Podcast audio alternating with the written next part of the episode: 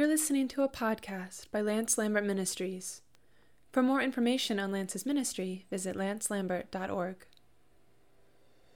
What does it mean that the Lord is King?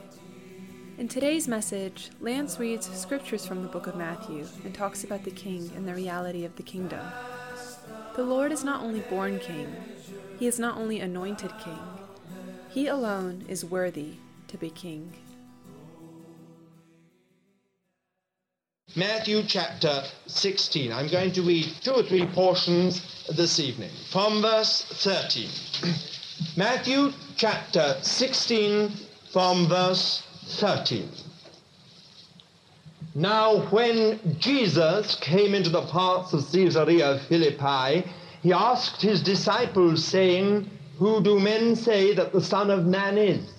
And they said, Some say John the Baptist some Elijah, and others Jeremiah, or one of the prophets.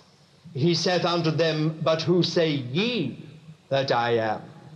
And Simon Peter answered and said, Thou art the Christ, the Son of the living God.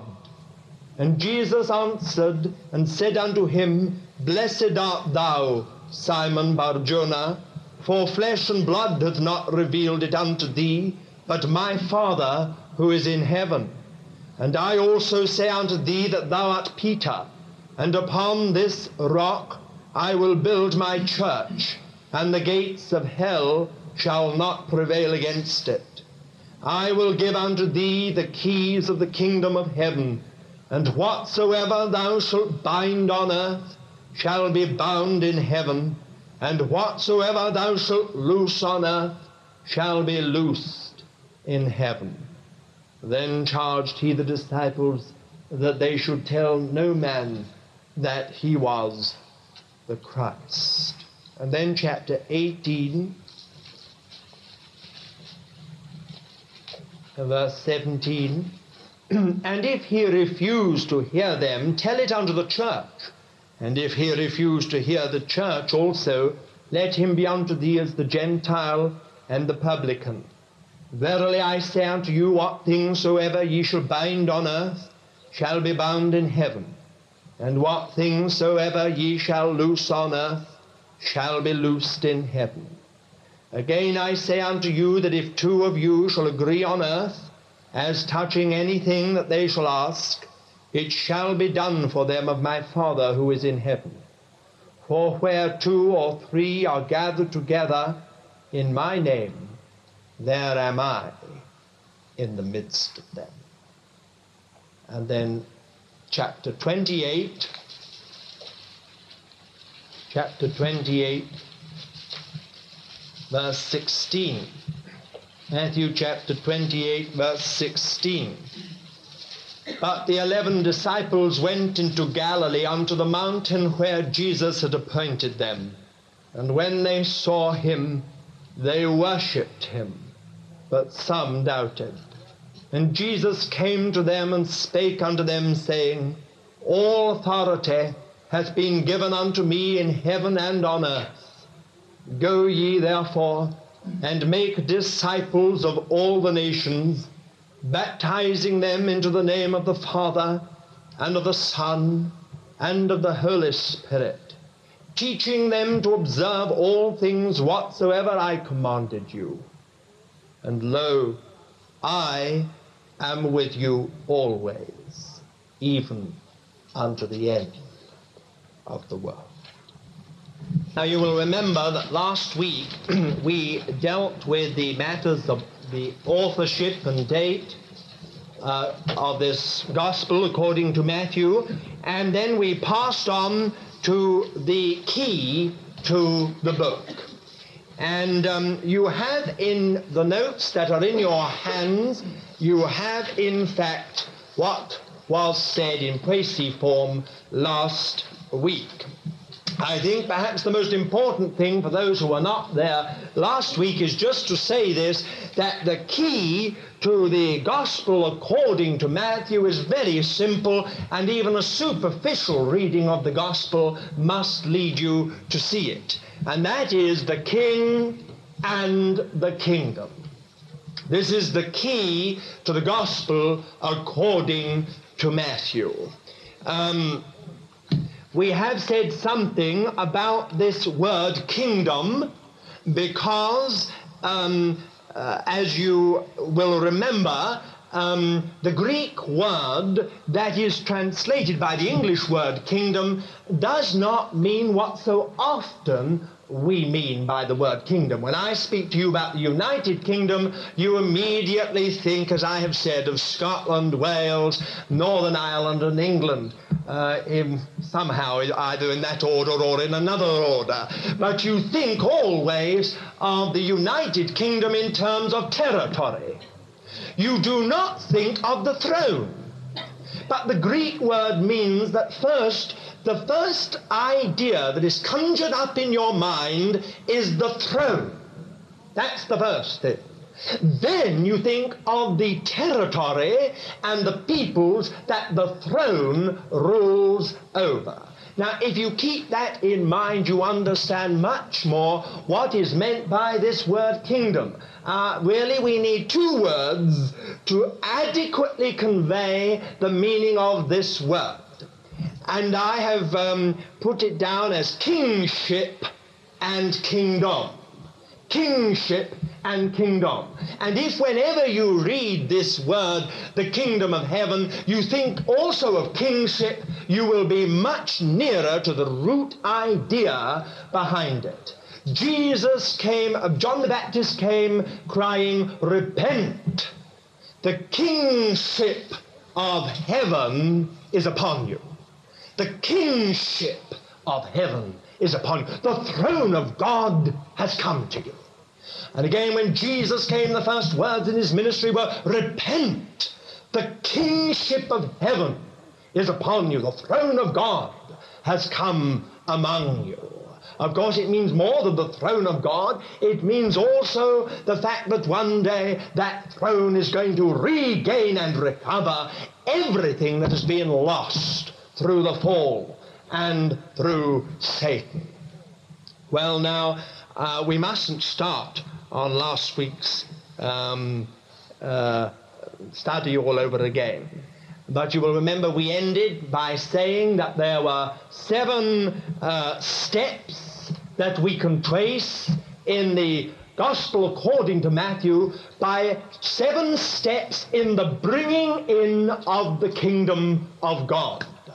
It is the birth of Christ, the baptism and anointing of Christ, the temptation of Christ, the transfiguration of Christ, Gethsemane, his death, his resurrection.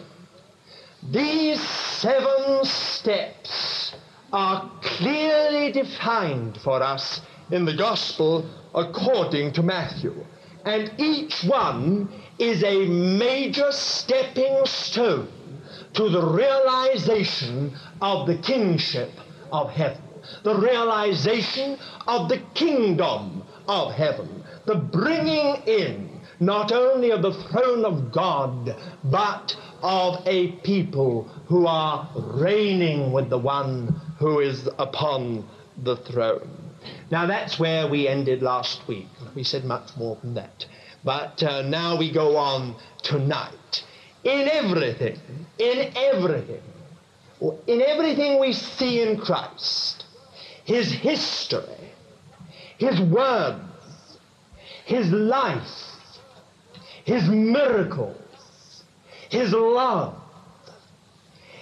his cross, we see the one who is alone worthy and capable of bringing the kingdom of heaven to us and bringing us into the kingdom of heaven. Now, I cannot underline this fact enough this evening. He is not only born king, he is not only anointed king, he is worthy to be. That, I think, needs to be emphasized with all the emphasis we're capable of. Christ is not merely an official king occupying an official capacity or position, carrying out official duties somehow or other just a kind of dutiful responsibility being carried out in a fatalistic way. He was destined to be the king, and therefore he came rather grudgingly into this world to carry out these duties for the Father. No, not at all. It is not merely, as I've said, that he was born king, nor merely that he was anointed king. It is an altogether new concept of kingship that we see in Christ. A concept of kingship strangely foreign and alien to this world. No other empire, no other civilization had, had ever produced a conception of kingship such as we see in the Lord Jesus Christ. Here is a king altogether different. The spring, the motive spring uh, from which everything else flows is different. The, the, the character, the power, everything is, is different. The whole conception is different. Let me put it this way it is not arrogance, such as we associate with human kings, especially in past history. It's not pride. It's not human might. It's not political power. It is not outward pomp. It is not just mere physical pedigree and lineage, but spiritual character and inward goodness. This, I say, is a new concept. Of course, people have always felt that kings really ought to be good and ought to have some kind of character. But history has shown us how sadly different has been the practice. Men have ruled simply because they are kings and simply because they are occupying an official capacity.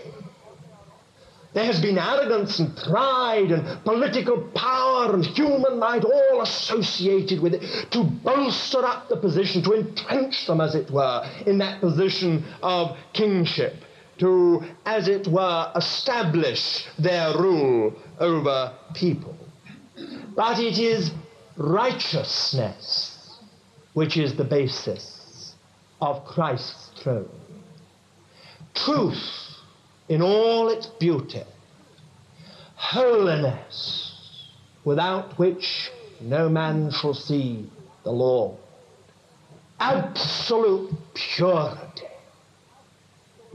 no corruption or any defiling thing, love, perfect love, compassion, mercy, these are the basis of the throne.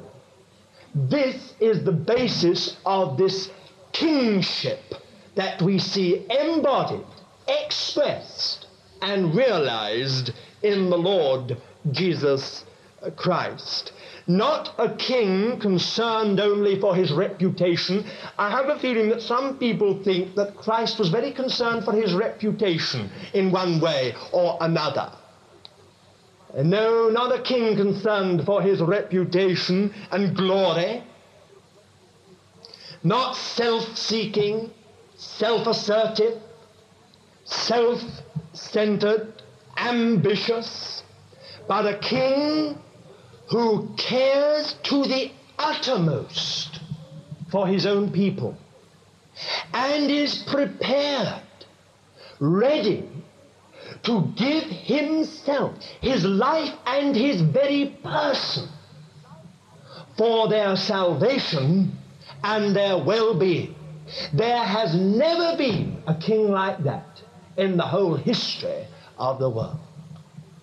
Someone prepared to simply give himself, to sacrifice himself for the obtaining of the elect of God the chosen covenant people of God Himself.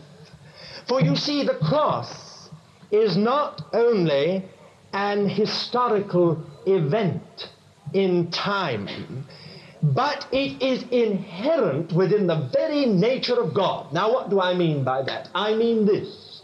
Christ didn't somehow or other think about the cross. God did not suddenly say, now you've got to go to the cross and be crucified. Calvary is a principle inherent within the very nature of God. It is not within God to be self assertive, but always giving, giving, giving, giving. And we see this principle within this new conception of kingship. Here is a king not ready to hold back, but the cross is in him from, from before, the, before his birth. When he took that, that, that shattering uh, decision to enter into this world, it was the cross at work. He laid his glory by. He did not grasp being on an equality uh, with God, but he became a man and then humbled himself to the death of the cross. You see, the cross was in him. And Calvary is only an expression, a concrete expression of what was already in the heart of God, what is the very character of divine service and divine love. I don't know whether you understand what I'm driving at uh, there, but in actual fact, it is quite important. Because this whole conception of kingship is bound up with Calvary. Um, God's idea of a king is not someone who, as it were, defends his throne like that, who just asserts himself, who's ambitious, who wants to hold on to his glory and wants to just, as it were, further his own reputation and glory. God's idea in kingship is a man so intrinsically great, so inherently good so somehow or other inwardly capable and worthy that he can let go of the whole thing and leave it to God. And when he has let go of it all, he is never more royal. Never, never was there a greater expression of kingship than when Jesus died on the cross. And when the crowd, the mob, yelled out, to him, Come down. You saved others, then come down from the cross and show us. They daunted him. But the kind of kingship that was uh, Christ's was the kingship that was greater than just a, a, a mere temporary display of power. It was the greatness that could suffer on the cross and pray, Forgive them, Father, for they know not what they do, and endure right through to the end for the salvation of the very people who were insulting him and mocking him at the foot of that cross. That is kingship. How foreign that conception of kingship is to us. Why, we all know it, don't we, in our own nature. Let someone cross us, and we're up. Straight away, the sort of hackles start to rise. We begin to feel that somehow someone's crossed our path. Someone has, has robbed us of our authority. Someone has, has entered into our domain. Someone or other is besmirching our reputation. It's the I that comes up immediately. Why, you say, I can't be a doormat. If I allow myself to be a doormat, if I sacrifice myself like this, well, anyone will do anything. Oh, very well, this is an ideal. It's a wonderful ideal, of course, but of course it's incapable in a, of, of being put into practice in a world like this. But you see, the fact of the matter is this the Lord Jesus put this very principle into practice. 33 years of it we see in the Lord Jesus Christ. Christ has not merely preached God's kingdom to us uh, declaring to us its laws and its, and its character, nor has he merely exemplified the kingdom of heaven within himself. um, manifesting its authority and its power uh, and its uh, glory. But by his death and by his resurrection, he has brought us into it. He's not just held up before our eyes a wonderful picture of a utopia. He has not just said, Now then, everyone, I'm different to you. Uh, it works in me, but it'll never work in you.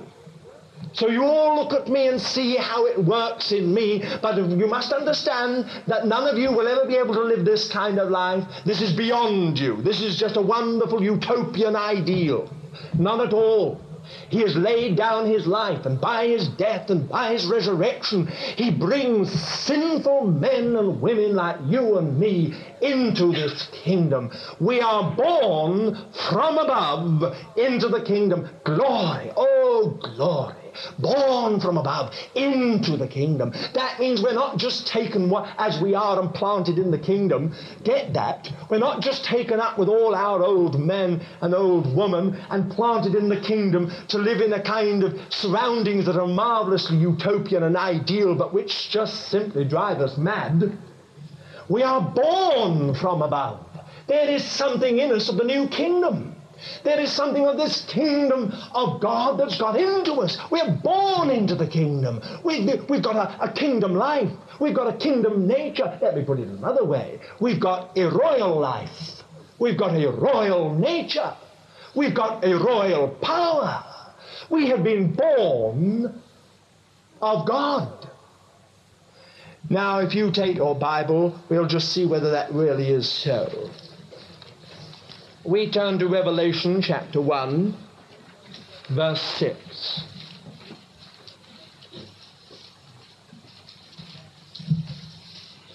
We read the last part of verse 5. I'm reading in the Revised Version.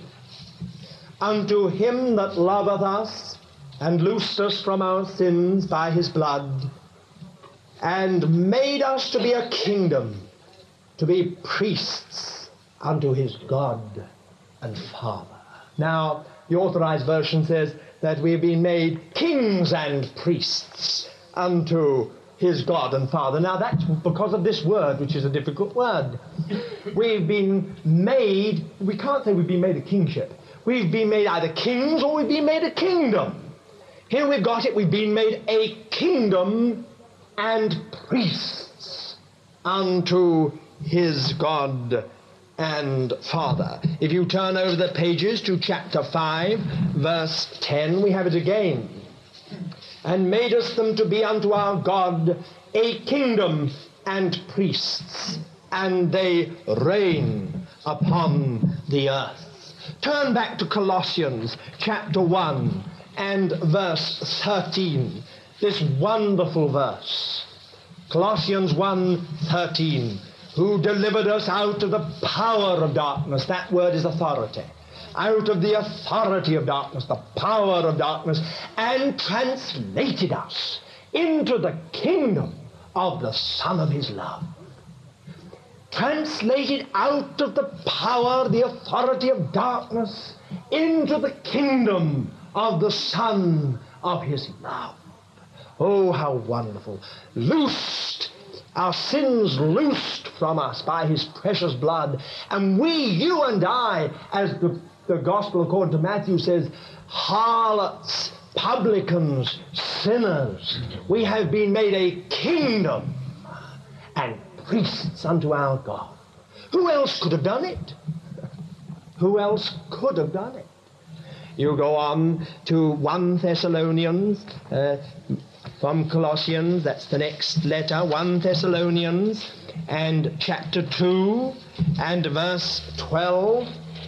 And we read this To the end that ye should walk worthily of God, who calleth you into his own kingdom and glory.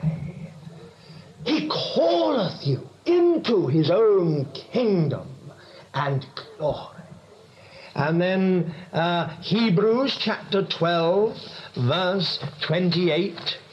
Hebrews chapter 12, verse 28. Wherefore, receiving a kingdom that cannot be shaken, let us have grace whereby we may offer service well pleasing to God with reverence and awe, for our God is a consuming fire. All these wonderful scriptures, and they all add up to the same thing. We have received a kingdom that cannot be shaken, Glory be to God. He has put us into the eternal kingdom of His Son. How has He done it? He has not done it because we are worthy of it. He has not done it because we have tried to get into it. And He has taken note of our good works or our reformation. But praise be to God. It is because the Lord Jesus Christ took those great steps and laid down His life and was raised again on the third day, that the kingdom has been given to us, and we have been born into the kingdom. If you look at John and chapter 3, I think it's so well known you hardly need to look at it. John chapter 3 and verse 3, Jesus said, Verily, verily I say unto thee, except a man be born from above, or born anew, he cannot see the kingdom of God. And verse 5 Verily, verily, I say unto thee, except one be born of water and of the Spirit, he cannot enter into the kingdom of God. So you see, the Lord Jesus has not merely held before us a wonderful, a utopian ideal, even a kind of goal. No, he has laid down his life, and by his death and resurrection, he has brought the kingdom to us and us to the kingdom. We are born of God into that kingdom. Now, there is one other reference here I'd like you to turn to because I think it's very interesting. It's Revelation chapter 1 and verse 9. Revelation chapter 1 and verse 9. I've kept this to the last because I think it is so very interesting. I, John, your brother and partaker with you in the tribulation and kingdom and patience which are in Jesus. That's rather beautifully put. The kingdom is in Jesus. The kingdom is in Jesus. That's rather beautifully put, isn't it? You see, he has come himself and brought the kingship of heaven to us. He has brought the kingdom of God to us, the kingdom which is in Jesus. Now, it is quite clear, at least to me, that God's idea concerning Israel, uh, God's idea, God's mind uh, concerning Israel, expressed in Exodus chapter 19, verse 5 and 6, has been fulfilled through Christ in the church. In Exodus chapter 19, verse 5 and 6, we read this Now therefore, if ye will obey my voice indeed and keep my covenant, then ye shall be mine own possession. Or the authorized version puts rather beautifully, uh, my peculiar treasure from among all peoples. For all the earth is mine, and ye shall be unto me a kingdom of priests and a holy nation. These are the words which thou shalt speak unto the children of Israel. Ye shall be uh, unto me a kingdom of priests and a holy nation. Now, this idea of God uh, concerning the children of Israel has been fulfilled by Christ in the church. For when you turn over to um, 1 Peter and chapter 2 and verse 9, we read this But ye are an elect race, a royal priesthood, a holy nation, a people for God's own possession, that ye may show forth the excellencies of him who called you out of darkness into his marvelous light. Now, there you've got it a royal priesthood, a kingdom of priests. We have been made uh, a kingdom unto God uh, uh, and priests. Now, it is interesting to note that Matthew is the only gospel in which the word church, ecclesia, occurs. You know it. We read it tonight, Matthew 16, verse 18, Matthew 18, verse 17. And he links this word church with the kingdom of heaven. If you turn back now to Matthew and chapter 16 and verse um, 19, after he has said in verse 18, I will, upon this rock I will build my church, he says in verse 19, I will give unto thee the keys of the kingdom of heaven. And whatsoever thou shalt bind on earth shall be bound in heaven, and whatsoever thou shalt loose on earth shall be loosed in heaven. Now, if you turn over the page to chapter, chapter 18 and uh, verse 18, you read the same thing again in connection with the church. Verily I say unto you, what things soever ye shall bind on earth shall be bound in heaven, what things soever ye shall loose on earth shall be loosed in heaven. Now, that I find extremely interesting.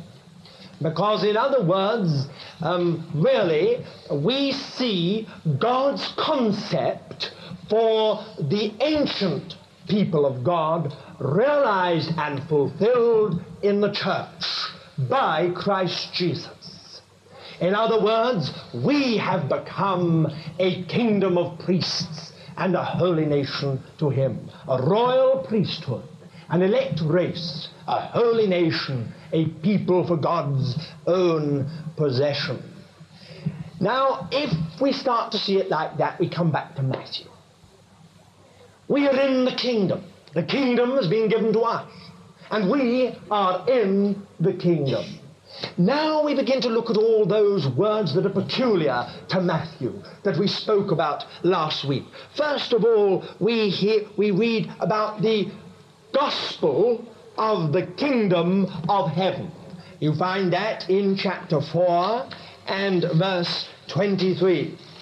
Chapter 4 of Matthew, verse 23, Jesus went about in all Galilee, teaching in their synagogues and preaching the gospel of the kingdom, the gospel of the kingdom. Chapter 9, verse 35, Jesus went about all the cities and the villages, teaching in their synagogues and preaching the gospel of the kingdom. And then again in chapter 24 and verse 14, the Lord said, and this gospel of the kingdom shall be preached in the whole world for a testimony unto all the nations, and then shall the end come.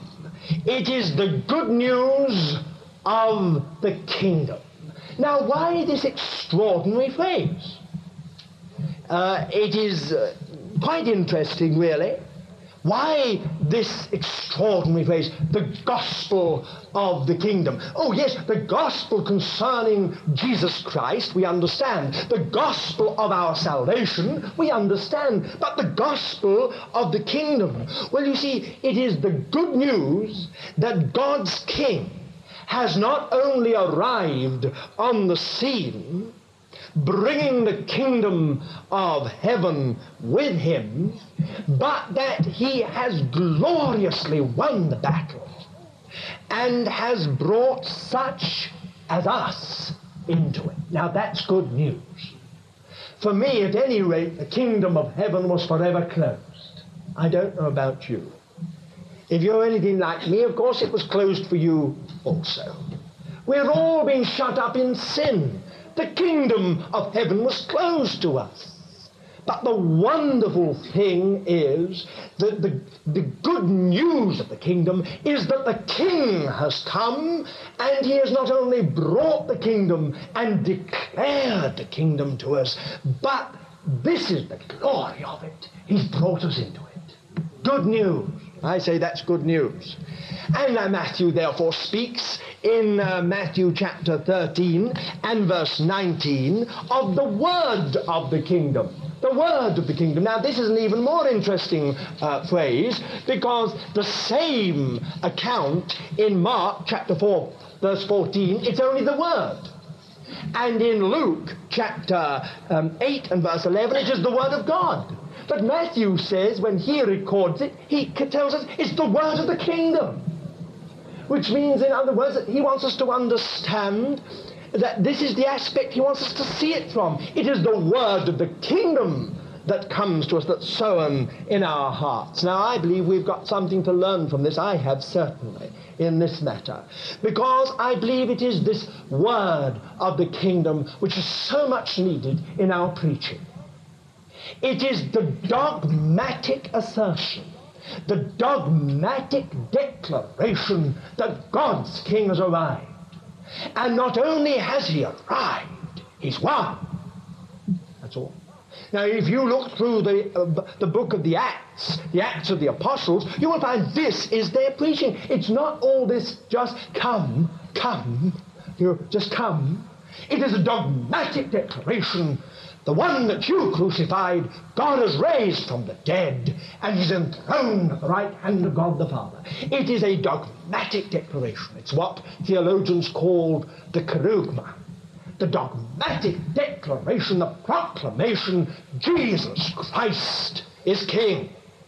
He is Lord of all. This is the, the note that is missing in my preaching, I think, often, and certainly in the preaching of so much, um, uh, so many modern preachers. This tremendous declaration that God's King has not only come, but God has taken him into the glory and he's enthroned at the right hand of God. Now you'll find this simply everywhere, simply everywhere. For it is this word of the kingdom that God commits himself to fully and the Holy Spirit uses. Now if you turn to Acts, uh, to, well, Matthew 4:17 we've quoted a number of times. Repent, Jesus said, the kingdom of heaven is upon you. Here is this dogmatic declaration, the kingship of heaven is upon you. Repent therefore. Repent. It's come. God's king and God's kingdom are here. Now, when you turn over to Acts chapter 2, listen to the early apostles preaching and draw your own conclusions. I say this against myself. Listen to their preaching and, as I say, draw your own conclusions. Acts chapter 2, verse 33. Being therefore by the right hand of God exalted, and having received of the Father the promise of the Holy Spirit, it poured forth this which ye see and hear. For David ascended not into the heavens, but he himself saith, The Lord said unto my Lord, Sit thou on my right hand, till I make thine enemies the footstool of thy feet. Let all the house of Israel therefore know assuredly that God hath made him both Lord and Christ, this Jesus whom ye crucified. What a way to end a message. No appeal. no sort of toning down anything, a completely dogmatic declaration that Jesus Christ is Lord and Messiah, King and Messiah.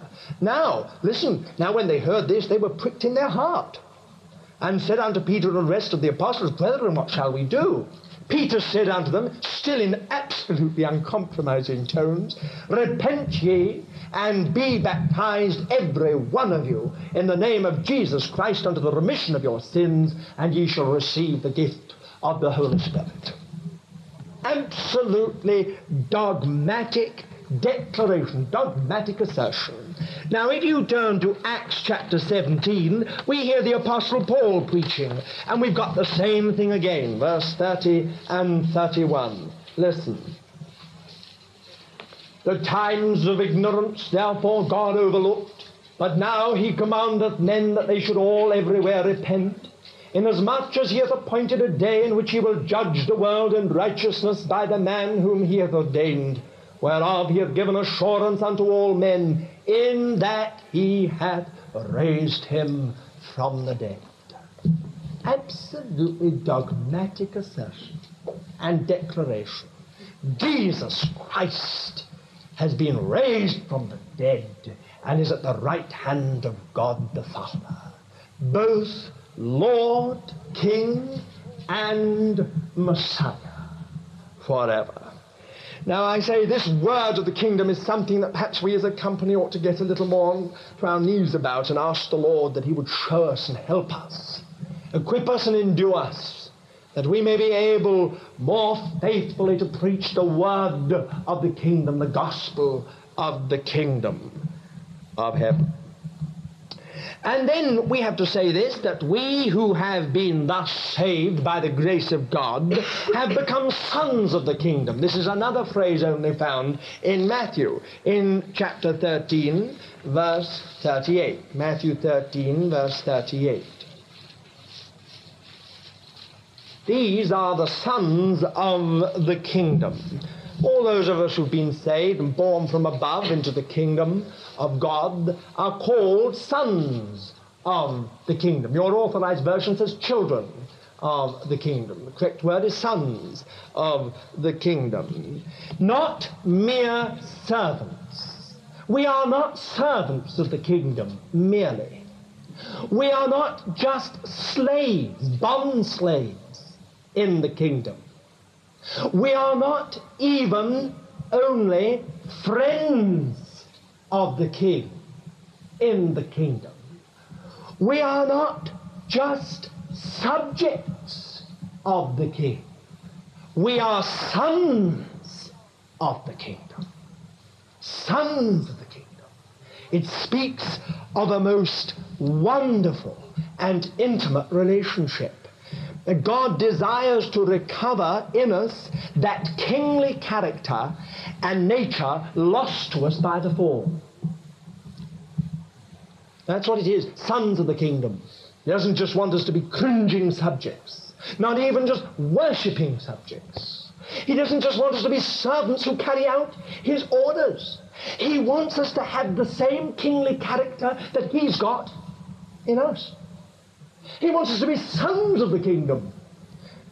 We are born of the king. We've got the king's nature and the king's life and the king's mind and the king's power and the king's name in us.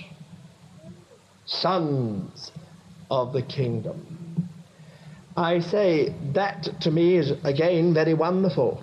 Uh, and as we own, now listen, you young ones, as we own not only the salvation of the Lord Jesus Christ, but the kingship of the Lord Jesus Christ. In the practical circumstances of our life, we grow up sons of the kingdom. It is very interesting that this, this parable that deals with um, uh, the sons of the kingdom is all to do with wheat and tares growing, growing. The idea is that they're not static, they're growing. They grow up. The, the weeds grow up and the wheat grows up. And the idea is this you and I are to grow up as sons of the kingdom. Now, there's a difference between a baby and a son. A baby can be a true son, but a baby can't run father's business. But a son can. You got it? We've got to grow up. We're all God's children. We are all sons of God by faith. But God wants us to grow up so that we can administer the kingdom, so that we can have upon our shoulders something of the burden of the government of the kingdom. We may, we may share with Him in His kingly rule. We may share His throne with Him. He doesn't want mere babes prattling and enjoying themselves, as it were, in sort of heavenly nurseries. God only knows there are enough of us. And I mean, in many ways, there is a place for the nursery. There must be a place for the nursery. Woe betide us if the spiritual nursery is empty. But you know, we're not meant to stay in the nursery all our days. And I say only God knows how many Christians stay in, in the nursery. They've crammed their heads with knowledge, but they're mere babes. When it comes to the mysteries of the kingdom, when it comes to the keys of the kingdom, when it comes to the things to do with the kingdom, they're babes. They're in the nursery. God wants sons of the kingdom. Those who've been born of God and are growing up. They've come to maturity, just as those weeds are growing.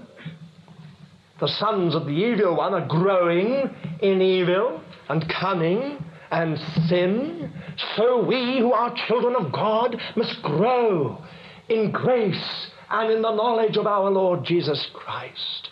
We must grow up in Him. I say, to such is given the mysteries of the kingdom. There's another phrase for you, which again is only found in Matthew. You see, the mysteries are found elsewhere, but it's not the mysteries of the kingdom of heaven. The mysteries of the kingdom of heaven are found here. Now, in chapter 13, verse 11, you've got that. The Lord Jesus says, Unto you it is given to know the mysteries of the kingdom of heaven, but to them it is not given. Now, what are these mysteries? Are they the parables? If you look very carefully at this, you will find that he told the parables in this simple way so that people might be able to understand and yet couldn't understand. Of course, it does refer to the parables, but I think the mysteries of the kingdom are even more than is contained in the parables. We've got all the seed form of everything in, in the parables there. What are the mysteries of the kingdom? The secrets of the kingdom of heaven. Well, there are so many secrets. But you see, listen, you've got to grow up to understand secrets. You don't tell your baby secrets, or you do. You tell them little secrets that, in fact, are terribly sort of mundane and, uh, and understood by everyone else. But baby thinks it's marvelous to hear something explained, to understand about something. So there's a secret, you see, in it. That apple is A P P L E, made out of those letters, you see and that you can learn that A is A and P is P and L is L and apple. There's a secret for you. But all of us who are up, we think, oh, how childish. We wouldn't dream, we wouldn't call that a secret. Why, there are secrets of the universe, secrets to do with uh, electronic things, secrets to do with science, secrets to do with the human body, secrets of life, birth and life and death. All these things, they belong to us as we grow up. And it's only as we grow up that we come into the secrets. We have to grow up to a certain stage before we can understand the secrets, before they can be revealed to us, before they can be shared with us. Why, your parents Think of the things they had to hide from you when you were a child. But as you grew up, they told you if they were good parents, they told you this and they told you that. As you grew up, to such is given the mysteries of the kingdom. We're given to understand the secrets of the kingdom. What are those secrets? Well, I think, think there are so many of them. The secrets of his of the heavenly kingship, the kingship of heaven. The secret of the power and authority in the name of the king. Do you know that secret? Do you know it? The secret of the power and authority in the name of the king. The secret of the eternal throne and sovereignty of God. The secret of reigning with Christ in the present in this present evil world. I think of Ephesians 2 6 made to sit together with him in heavenly places. I think of, of um, Revelation 5.10 where it says, has made us a kingdom and priests unto God, and they reign upon the earth. They reign. Does that mean in the future? The word is on its present. They reign. Oh, the secret of reigning in Christ, the secret of a transcendent life the secret of an overcoming life. Now, an overcoming life means you've got to be under to overcome. So you're under, but you overcome. It doesn't mean that you're all the time on top. Some people imagine. Never a dark moment, never a trial, never a doubt. But it means that you've got the secret of what to do with sin, of what to do with temptation, of what to do with Satan, of what to do with oppression and depression and all the other things. You, you've got this, your, the weapons of your warfare are not carnal, but they're mighty through God to the pulling down of satanic strongholds. That's what it means. The secrets of the kingdom. It doesn't just mean that you happen to know how to get into the kingdom. That is a secret. It's an elementary one. It doesn't mean that you happen to know who is the Saviour. That is a secret to many, but it's an elementary one. But it's when you're in that you might grow up and get to understand the mysteries of the kingdom, the mysteries of the throne of God, the secret of the throne of God, how to reign with Him, how to live with Him in practical situations. We read of the keys of the kingdom. We read uh, that in Matthew chapter 16 and, and, and verse 19. I will give unto thee, the Lord Jesus said to Peter, I will give unto thee the keys of the kingdom. What did he mean? Did he mean that Peter was the first pope? The bishop of Rome? He may well have been a bishop in Rome. But does it mean that he, in a peculiar way, had the keys? Not so, because if you turn over the page, the very same words and phrases are used concerning the church. I will give thee the keys of the kingdom. Whatsoever thou shalt bind on earth shall be bound in heaven. Whatsoever thou shalt loose on earth shall be loosed in heaven. Over the page to chapter 18, verse 18. And what does the Lord say when you've told the church? I tell thee, whatsoever ye bind on earth shall be bound in heaven. Whatsoever ye shall loose on earth shall be loosed in heaven. Keys are a symbol of authority. They are the things by which you lock a door and unlock a door. Very simple. Keys are something you lock something up and you unlock something. They are they therefore symbolize and signify in the Bible uh, the power and authority to unlock and to lock. Well, let me put it this way. This to me speaks of the, uh, the authority and power to unlock and unleash things and to shut things and bind things.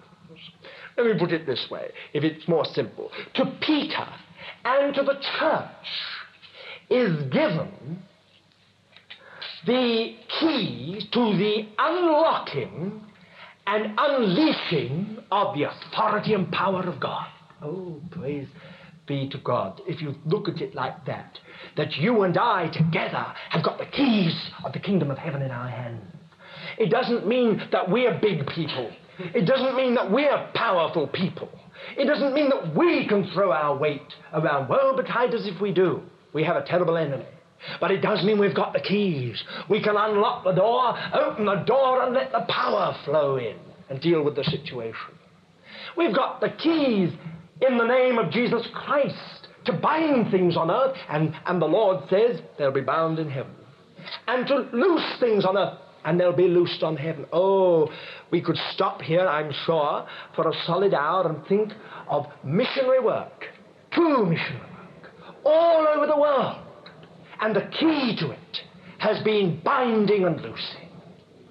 Why, I think of some of the few people I've known. I think of Miss Liblick and Miss Smith. My goodness me, I never saw anything like that little flat in Port Said. It was a revelation to me when I was just a young, young Christian in the Air Force. I went there, I was supposed to go there for convalescence. I'd never seen anything like it in my life. Uh, Miss Liblick was a, almost a matron of the Shabin Kanata Hospital, was the biggest in Egypt. Uh, they were supposed to be retired. And I was told, because of my condition, which was a peculiar one at that time, uh, she was the only one who, who would be able to understand it, diagnose it, and treat it properly. Certainly the medical authorities in the RAF had no idea at all. And so I went off. I'd never seen anything like it. The phone rang, and I would hear muttering on the phone, and then I'd hear one of them come out and say, Alex, prayer. Off they would go into the room, the door was shut. And through my thin bedroom wall, I could hear what was going on. My word, it was just tremendous. In the name of the Lord, they simply bound things. They simply loosed things. They, they just went on, and then there would be a quietness. And I would listen. Absolute quietness. And then I would hear something more. And then out they would come out of the room. It was finished. Sure enough, a bit later the phone would ring, and uh, we would see them all smiles at the lunchtime. So we had a wonderful victory today. Prayed about something, and the phone went a little later, and it was settled. Just binding and loosing. Many people thought that these couple of old missionaries retired there were a waste. Little did they know that those two were probably controlling Egypt. I always got the impression, I must be careful, and I don't digress, that I always had the impression with them they were rather like those things we used to see in the war on those Pathé newsreels of when those dive bombers came out of the sky and suddenly a, a bell rang and everyone ran their, their, their, their tin hats on or whatever they were and ran for the gun and onto the gun and round they went and shot and shot and shot, you know, until you saw a thing, boom, it was gone. Well, now you laugh. But in actual fact, you see, that is prayer. Prayer isn't a shopping list of petitions. It, that's what it means to have the keys of the kingdom. Keys of the kingdom. You just unlock something, the door swings open, and the authority of God touches the situation on earth. Sometimes it's long prayer. Sometimes it's years of prayer. Sometimes it's holding on to something grimly. But it is always the keys. For God says, He is the one, Jesus says, I am the one that openeth, and no man shutteth. He says, I have the keys of David, key of David. I open, no one shut. I shut, no one opens.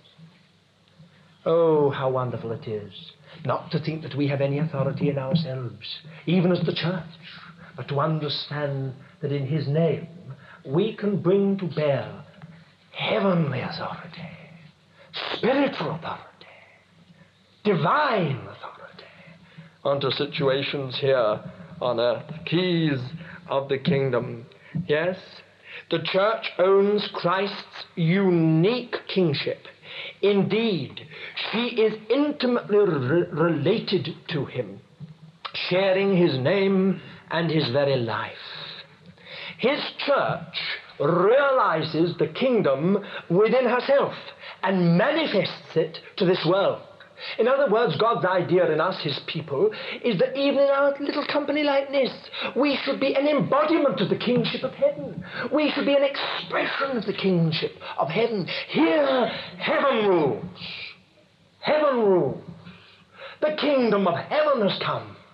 And we are sons of the kingdom. We understand the mysteries of the kingdom. We've got the keys of the kingdom. In one sense, a little company like this ought to be able to control a town, control an area, spiritually, by sheer life in Christ. Not just prayer, but sheer walking with Christ. Because we are in union with Him. We are the very embassy of heaven here on a wicked and rebellious earth insisting and proclaiming that Christ is God's enthroned King, the true King over the whole earth, and that finally he will come in power and in great glory, bringing the kingdom of heaven to earth. That's our job. I don't know if you realize that, or whether you thought, as I used to think, that being a Christian was just a question of reading your Bible, saying your prayers, going to church, witnessing at work. Oh, it's much more than that. It's a thrilling thing to be a Christian. You're in the eternal kingdom of God's Son. You've been translated out of the authority of darkness into the kingdom of the Son of God's love. And you and I together are to be the very embassy of that kingship that represents that kingship. We are to be here, as it were, the very manifesting of the authority of God's King on earth in practical situations. I think the most superficial reading of the book of Acts will suffice to show that the early church knew and experienced what the kingdom meant. Why, you've only just got to look through. I, we've read Matthew 16, verse 18 and 19. We've read Matthew 28, 18 to 20 about going, therefore, and the Lord being with us. And if you go on right the way through Acts, Acts 1 and verse 3, where they come to him and say, Tell us, when will you restore the kingdom? When the Lord Jesus um, uh, spoke to them, you better look at it perhaps, Acts chapter 1, verse 3. When the Lord Jesus spoke to them about the kingdom, 1 verse 3, to whom he also showed himself alive after his passion by many proofs appearing unto them by the space of forty days, and speaking the things concerning the kingdom of God. And they didn't quite understand, for in verse 6 they say, When they were come together, they asked him therefore, saying, Lord, dost thou at this time restore the kingdom to Israel? And then you see he goes on, Ye shall receive power when the Holy Spirit has come upon you, and ye shall be my witnesses in Jerusalem, in all Judea, Samaria, and unto the uttermost parts of the earth. If you start to read through the book of Acts in the light of what I've said, you will find that the early church had a very real experience of what the kingdom meant. And you will see it probably most expressed later in things like in Acts chapter 8, verse 12, where it says, And when they believed Philip preaching good news concerning the kingdom of God. Or if you turn to Acts chapter 20, and we find in verse 25, And now behold, I know that ye all among whom I went about preaching the kingdom shall see my face no more. That's how Paul described his ministry preaching the kingdom. And then, chapter 28 and verse 31, the last sight we ever have of Paul, preaching the kingdom of God and teaching the things concerning the Lord Jesus with all boldness, none forbidding him. What a wonderful phrase that is preaching the kingship of God. A note, I say, that is missing I think it's seen in their use of the name of Jesus. They preached in his name, they gathered in his name, they prayed in his name, they bound and loosed in his name, they healed in his name, they cast out demons in his name. But everything was in the name of Jesus. It does not just simply mean that we say in the name, it means that we've got an idea of the King. We understand the authority of the king. We understand that the kingdom has come to us and that we represent the kingdom. Now, I say it is this dogmatic position of faith that the devil hates. He will do anything, anywhere, to undermine that faith and rob the church of its authority and power. For there is nothing so damaging to Satan and his interests than when the church genuinely exercises the authority and power in the name of Jesus and brings the kingdom of heaven to bear upon satanic forces. You know, the devil can't stop us being saved, and if he can't stop us meeting together, which are two things he's always trying to stop us do, but when he finds he's failed uh, in, uh, in stopping people from being saved, and failed in stopping uh, them come together in fellowship, in other words, he can't split them and divide them, then he will do everything in his power to so oppress them, and so depress them, and so bind them, and so give them a sense of heaviness and darkness that they lose their confidence and instead of standing in the might of God, in the power of the Holy Spirit, and resisting the enemy, they start to fall back. This explains, I do believe, very much of our history. And it explains very much of the history of all many other places where there's a true work of God. This clinging heaviness, this sense of the enemy dogging everything, this sense all the time of, of somehow or other we're in a battle, we're in a conflict. Why is it? Because the devil knows he's got to stop us from genuinely exercising the authority and power that is ours in the name of Jesus. If we once get that secret and start in simple faith, doesn't need fireworks. Some people seem to think it does, but it doesn't. In simple faith, if you and I just stand up and resist the devil in the name of the Lord, first submitting ourselves to God, he flees. He knows he's beaten. He doesn't stop. He goes. We miss some of those who, in past years, have prayed like that for us, often behind the scenes. uh, just tackling the enemy and resisting him in the name of the Lord. How few people know it. How few people have got secret to it. Of just being able in simple faith to bind the enemy and cut him off from the servants of the Lord and from the work of God and from the children of God, from the youngest to the eldest. Oh, how we need it. I say that this sense often of oppression and darkness is the enemy's means whereby he would put fear into us. It's the winds and the waves. And we look at them instead of the Lord Jesus, and we start to go down, we start to sink. We, we, we, we look at the situations, we look at the complexity of it. We forget that the battle is won. It's not that we've got to win it, it's won. All we've got to do is stand up in the name of the Lord. Stand up, stand up, ye people. That's all. Just stand up in the name of the Lord and resist him. For we, as the church of God, the body of Christ, the King, are bringing the kingdom of heaven into collision with the authority of darkness. Have you ever realized that? Well, I don't want to put any fear into the hearts of those of you who are younger in Christ, but that's exactly what we're doing. You see, you can't be translated out of the authority of darkness into the kingdom of God's Son and really understand the kingship of heaven without sooner or later we're in collision. We're on a collision course, we can't help it. We're a foreign element in this world. We're a kind of thorn in the side of the devil.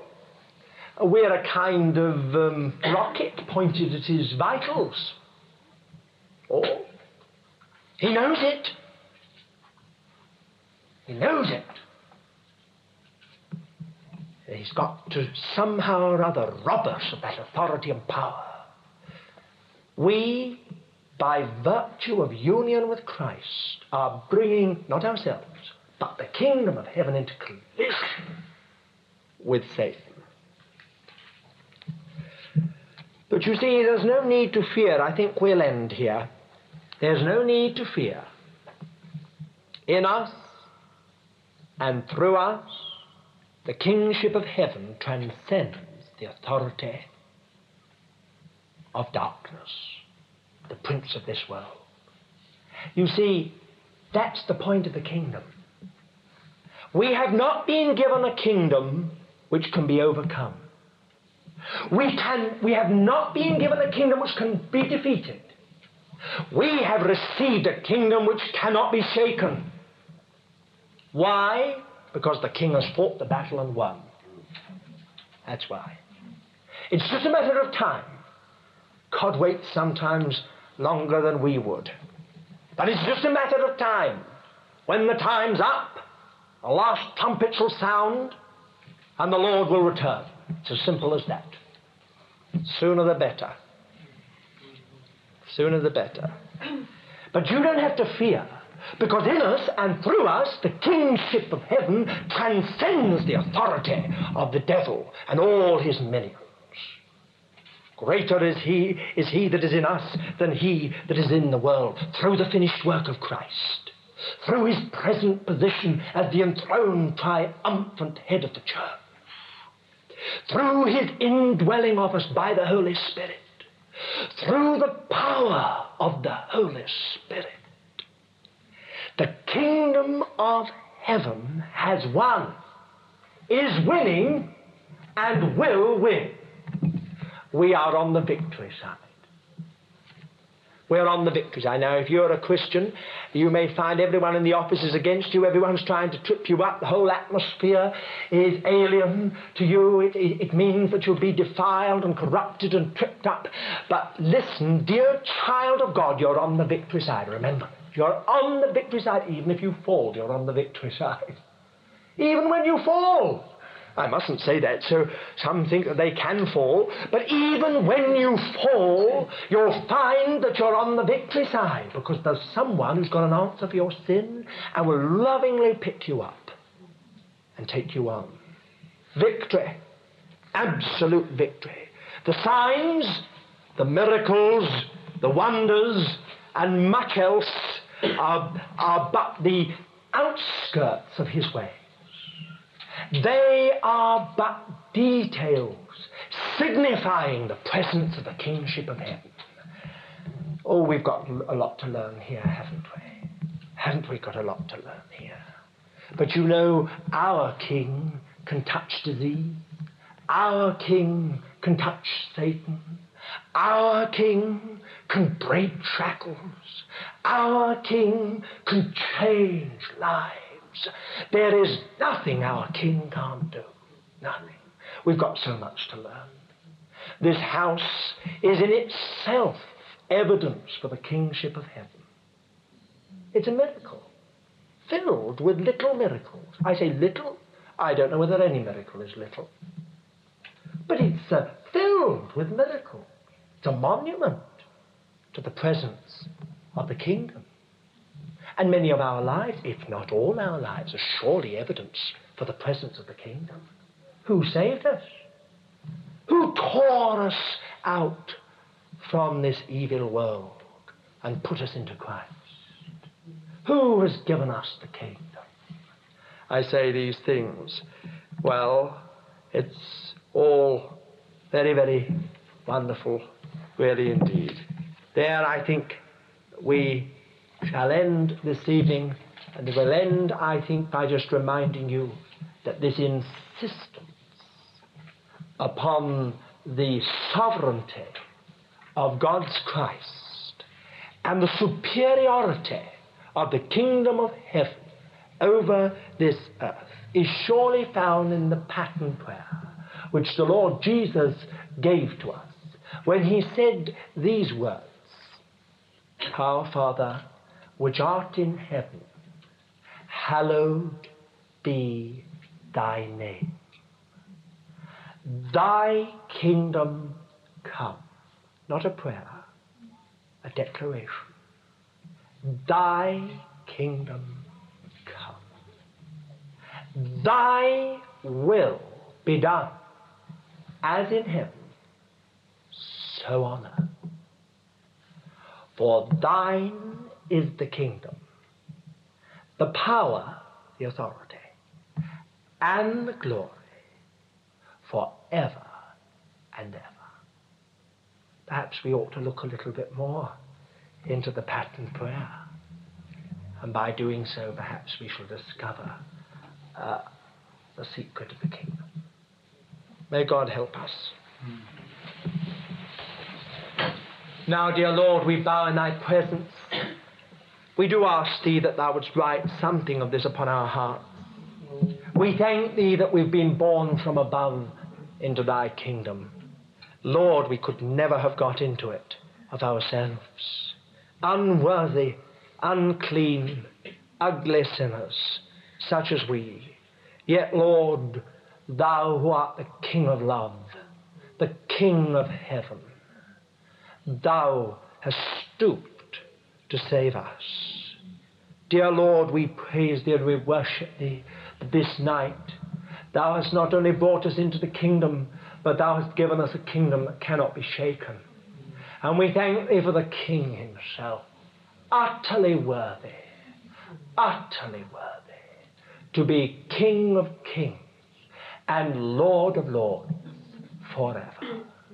Oh, our Father, indeed we worship thee and we praise thee in the name of our Lord Jesus Christ.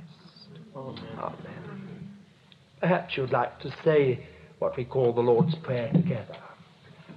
Our Father, which art in heaven, hallowed be thy name. Thy kingdom come. Thy will be done on earth as it is in heaven. Give us this day our daily bread, and forgive us our trespasses, as we forgive them that trespass against us and lead us not into temptation, but deliver us from evil. For thine is the kingdom, the power, and the glory, for ever and ever. Amen. May the Lord show you the victory that has already been won in the kingdom and reign of his Son. May you know the deep, deep love of Jesus.